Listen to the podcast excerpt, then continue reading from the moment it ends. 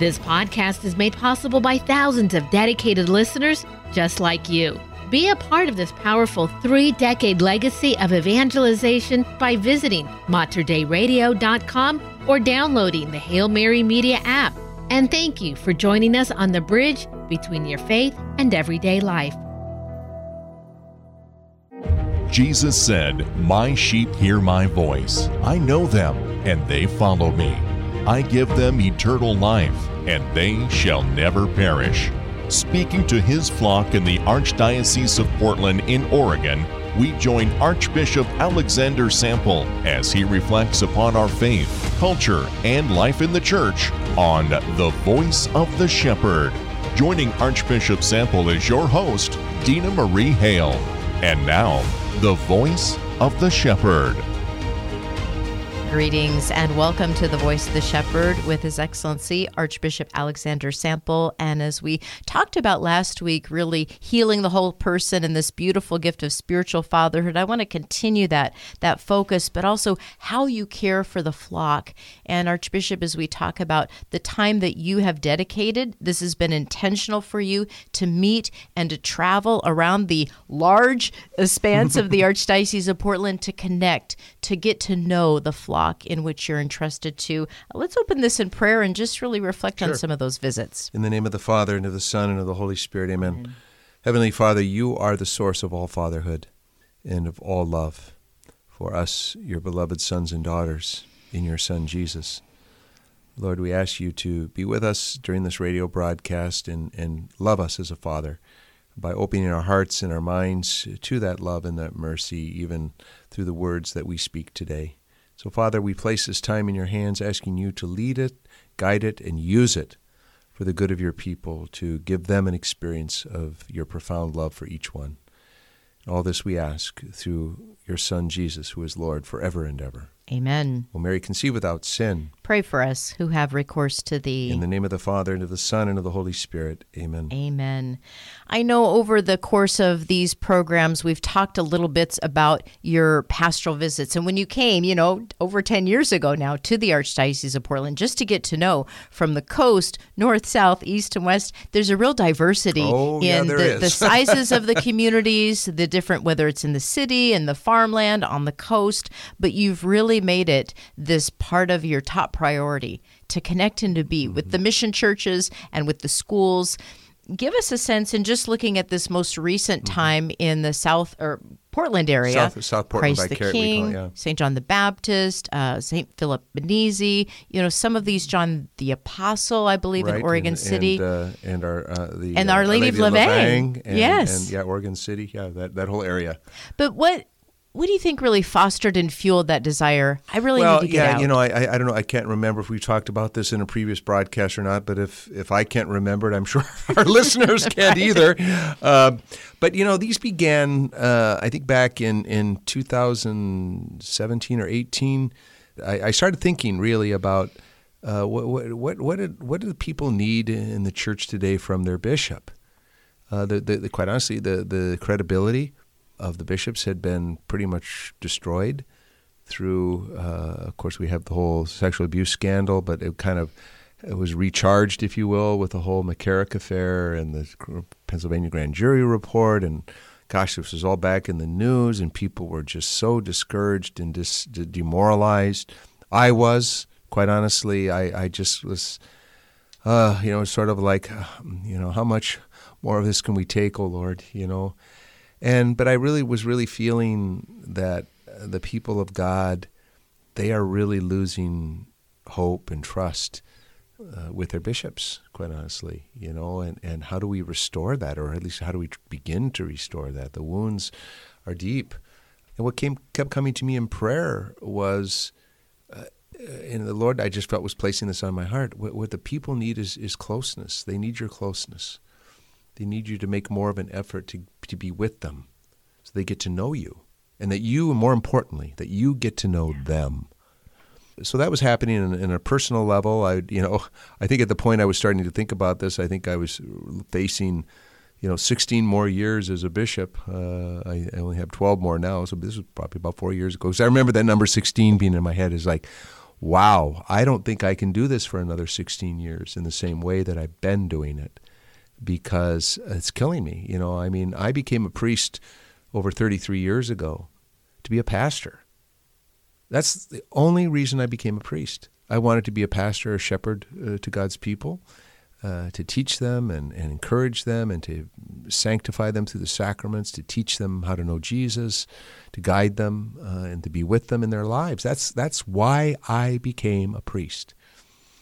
And now you, you, you, get thrust into this office of bishop. You know, it's funny because I was visiting in this pastoral visit, you know, I visiting the schools and I visit all the classrooms. I love doing that. And I always, I just go into the classroom. I just let, let the kids ask questions. And, uh, and certainly in every school and almost, I would say, in every classroom, people, kids will ask, well, why did you want to become a bishop? You know, and I, I give them an answer. And then, of course, I explain. I said, well, the fact is I didn't want to become a bishop. And they look at me like, what? And I said, it doesn't happen that way in the church. You know, it's not something you apply for. you don't put in an application to be a bishop. right. You're chosen, and you don't even know you're being considered to be a bishop. Mm-hmm. Quite honestly, but anyway, uh, of course, I love being a, a bishop. But uh, you know, so I didn't. You know, it wasn't on my radar when I was ordained a priest that I would be a bishop. I just wanted to be a pastor, and I, and that so that that part of my heart that that just wants to be with people, that loves people, that just wants to shepherd people, be available to them, love them, listen to them, share life with them was missing. And I needed to do something about it. So that's when I started these pastoral mm-hmm. visits. So, gosh, I don't know if this is 18 or 19 of these visits that I've done. Uh, COVID slowed me down, certainly. And so we take a little cluster of usually around five parishes at a time, and I visit for a week. So I literally get out of the office, get out on the road, be with the people for uh, uh, up to a week, usually five places. The visits typically consist of um, I, I try to have mass in all the parishes in the region. In the parishes, uh, you know, I have mass every day somewhere.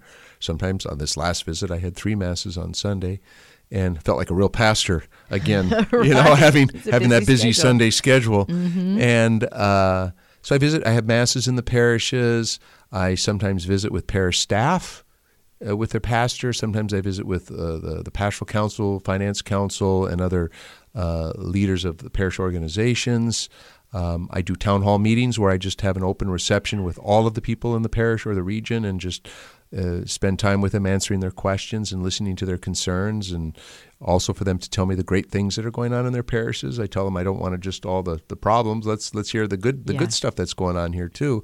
I visit the schools if they have schools, and, and often with the, with the uh, staff and the faculty of the schools. But I, I like I said, I visit the classrooms.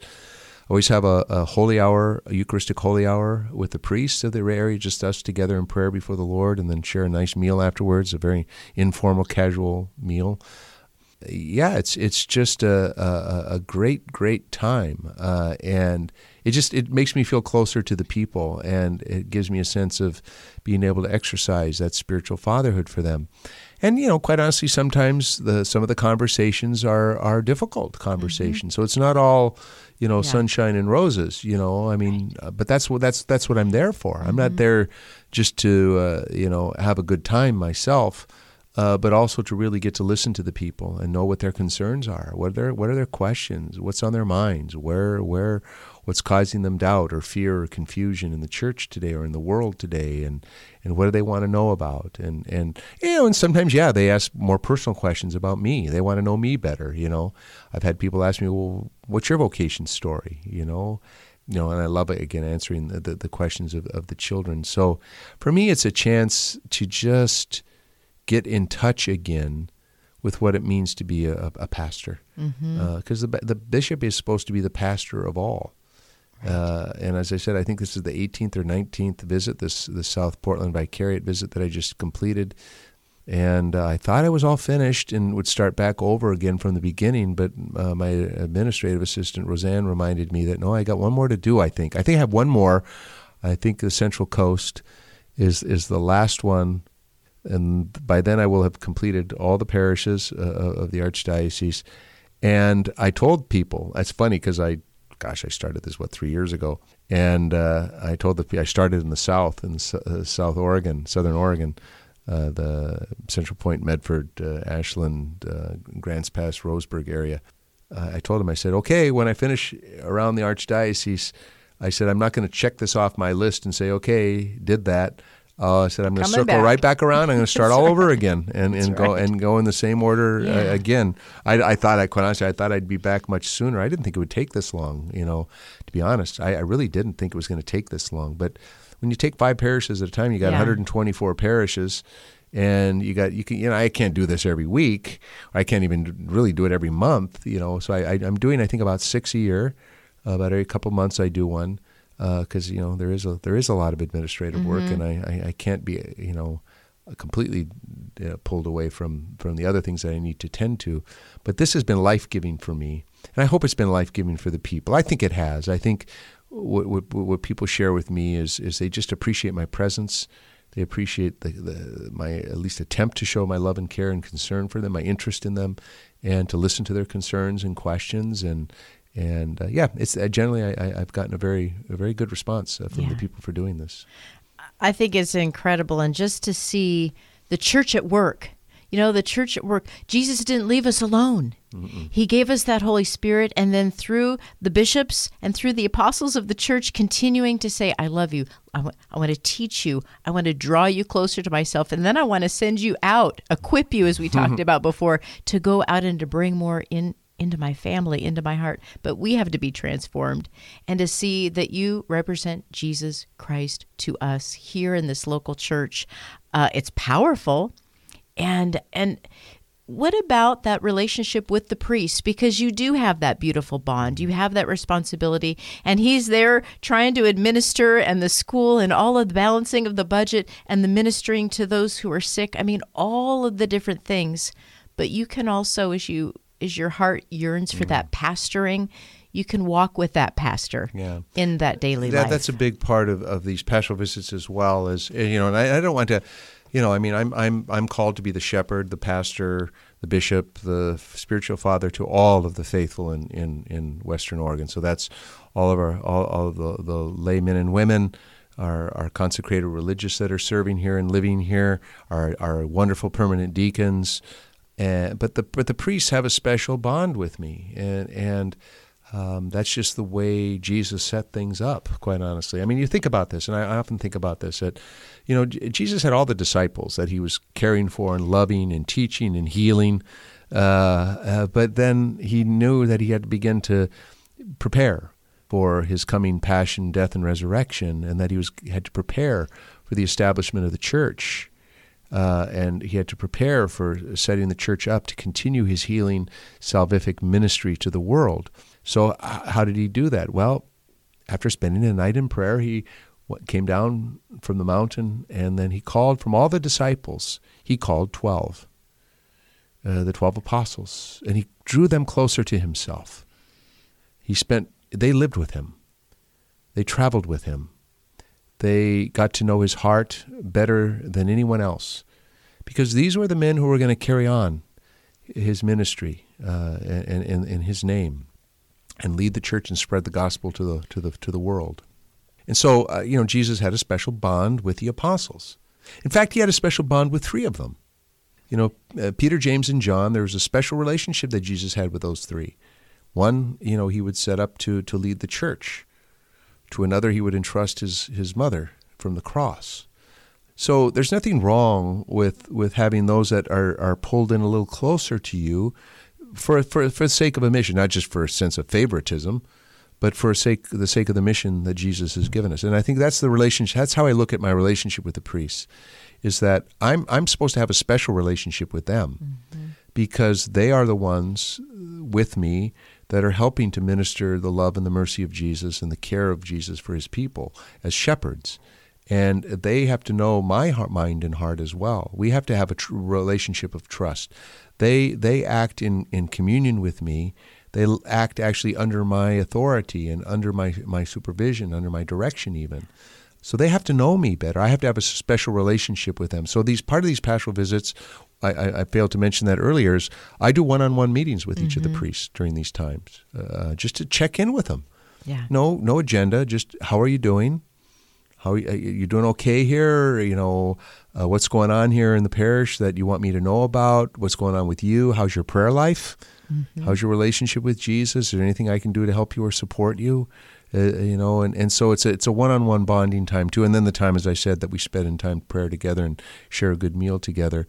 And, and then it's fun to go with them to their people, you know, to stand beside them as we talk to their people or, or they, they accompany from classroom to classroom in, in, the schools. And I can point to the pastor to the children and say, okay, now he's your pastor here locally, but, you know, I'm also a, a spiritual father to you as well. And, you know, we work together, you know, so I can before the people and before the children yeah. especially just demonstrate what is that relationship between the, the bishop and, and, and, his priest so it's it's wonderful yeah. I, I just that's a that's an important part of these visits it's huge i know at least i looked at the list of what you were able to do and there was an andrew dinner tied yeah. into all of this i mean with all the different kinds of things you try to do at these visits to have an opportunity to be with young men who may yes. be discerning or praying talk a little bit oh, about that, that, that was andrew a, that dinner. was a, this was this is the largest andrew dinner i've ever had Mm. In almost 18 years as a bishop, wow.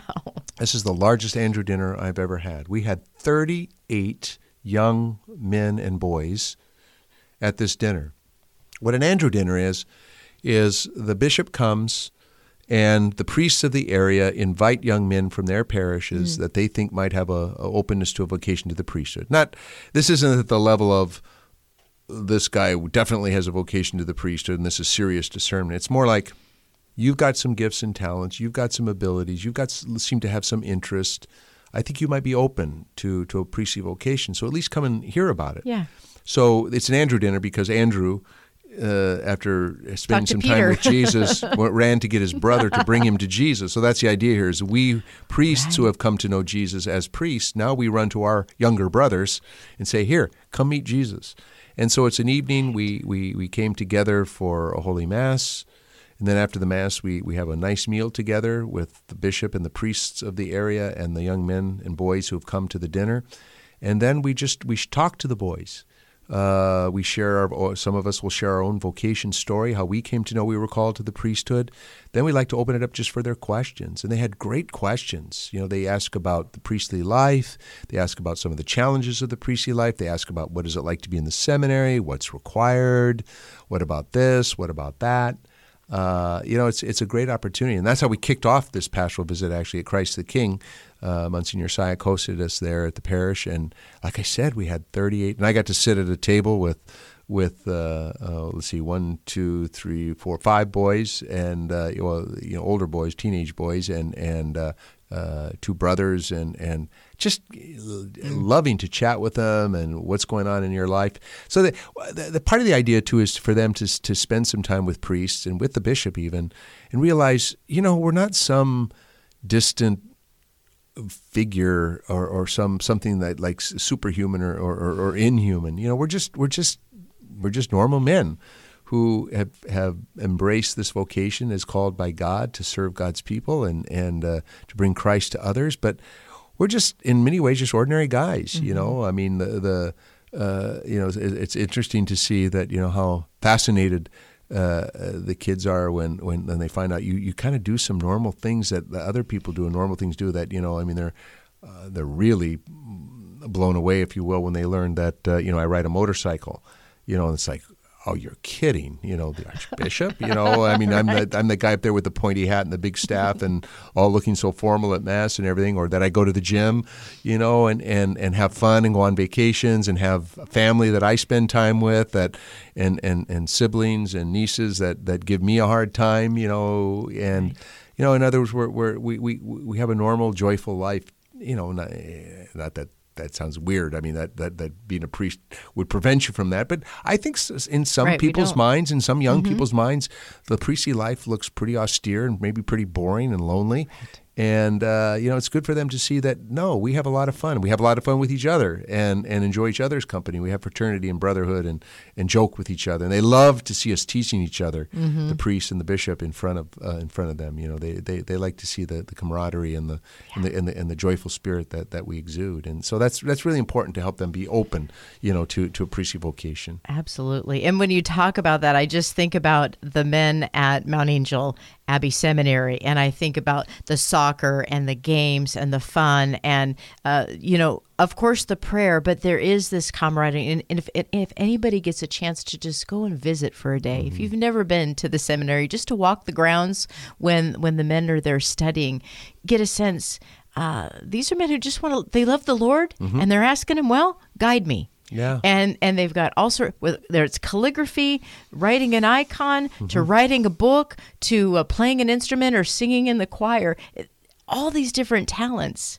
But number one is Christ, mm-hmm. a relationship with Christ. That's amazing. Yeah. No, I was very pleased. I, and, and I know there are, because I've known some of these boys for some time, and uh, they've served for me over over the last few years. And uh, we've got some very, in fact, I've run into a number of the boys, like I said, that I already knew that happened to be at the dinner, and I've run into them in other places serving for me, even even later that week, and uh, asked them, "Well, what'd you think?" You know, mm-hmm. and uh, to a man, they were like, "Wow, that was really interesting." And I had one boy; he's a little more open to the thought of possibly going. I had another, I had two young young men say, "Yeah, I I, I think I want to do this," and I had two men approach me, older men. Uh, uh older by, by, by that I mean in the 20s, because some of these kids were teenagers, say they want to come on the Archbishop's discernment mm-hmm. retreat in January. You know, they're they're that serious now about taking that next step of of more seriously discerning. So yeah.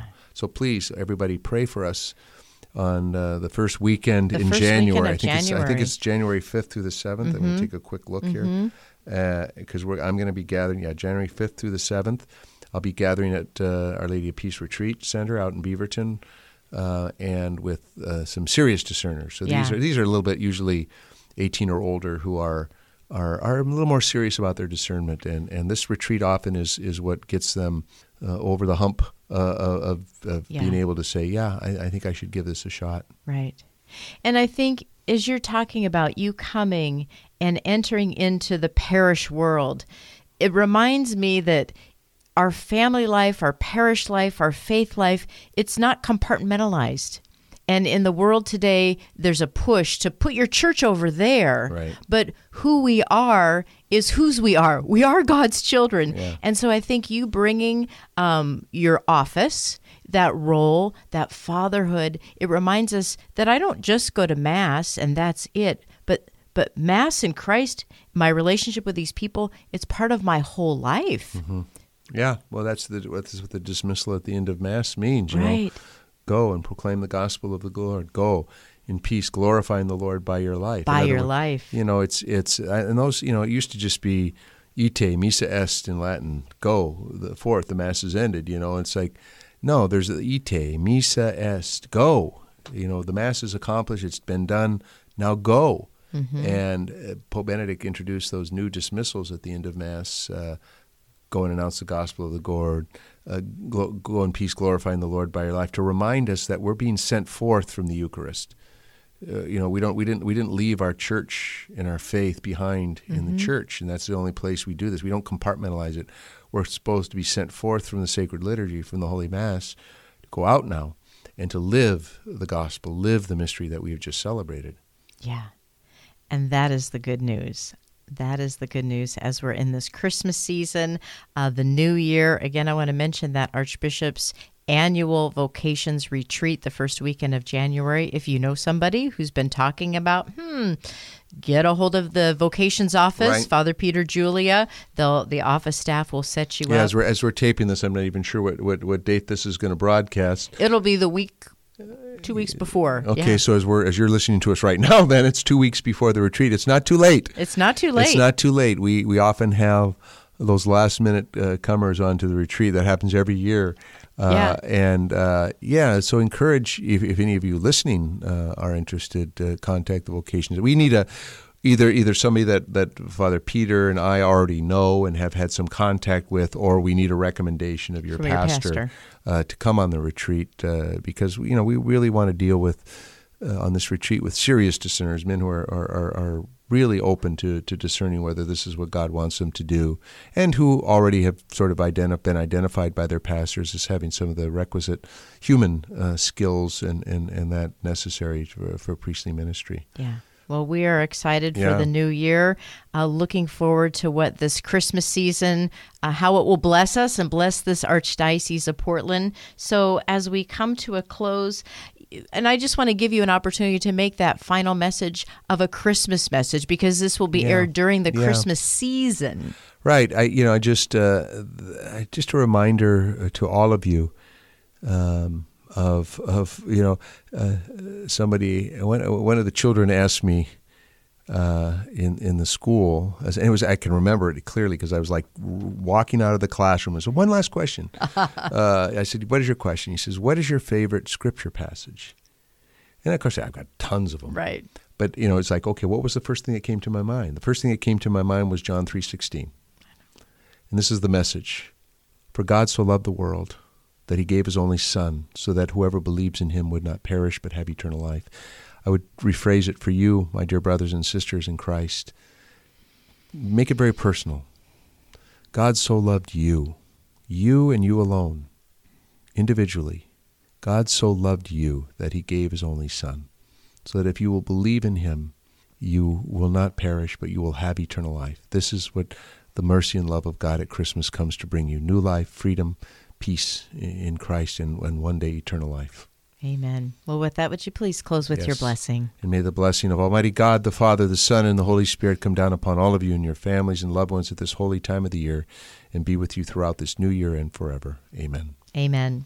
And we want to thank you for joining us once again for The Voice of the Shepherd. Invite you to join us again next week. For Archbishop Alexander Sample, I'm Dina Marie. Have a blessed, blessed day. You've been listening to The Voice of the Shepherd with Archbishop Alexander Sample, a production of the Archdiocese of Portland in Oregon. To subscribe to this podcast and access to all of our past shows, visit materdeiradio.com. Please email your comments and questions for the show to info at archdpdx.org. Learn more about the Archdiocese of Portland in Oregon online at archdpdx.org. Peace be with you. If you enjoyed this podcast, please consider sharing it with a friend. You can support this vital mission of evangelization through materdeiradio.com or the Hail Mary Media app. And thank you for helping us lead souls to Jesus through the Blessed Virgin Mary.